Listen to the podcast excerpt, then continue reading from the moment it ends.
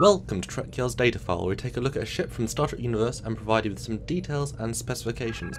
Today you are accessing the USS Defiant, first in Star Trek Deep Space Nine, initiating Trek Yard's data file. Transfer to monitor. Accessing file.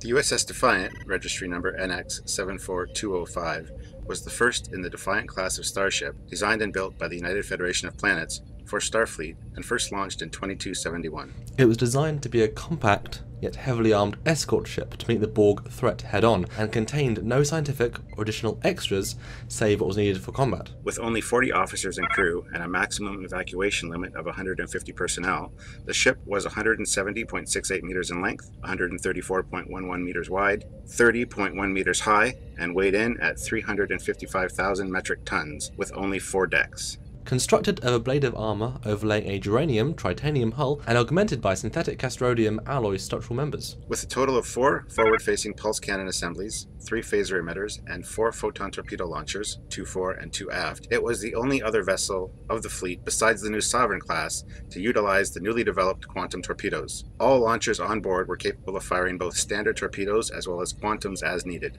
A new design innovation that was only available aboard this class was a detachable warhead section at the very front of the vessel, to be used only as a last-ditch weapon, launching its entire primary torpedo magazine and generating substantial explosive yield. The compact nature of this design ensured its toughness and increased maneuverability in any battle situation.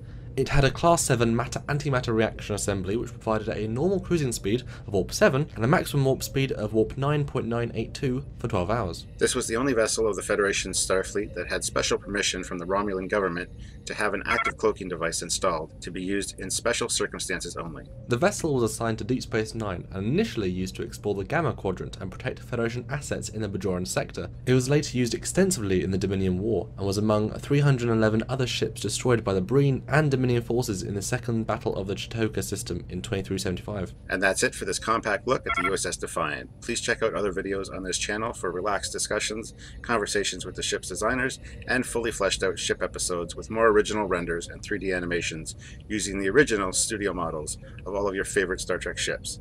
Always more to see on Trek Yards, so check in often, and be sure to tune in next time for another Trek Yards data file.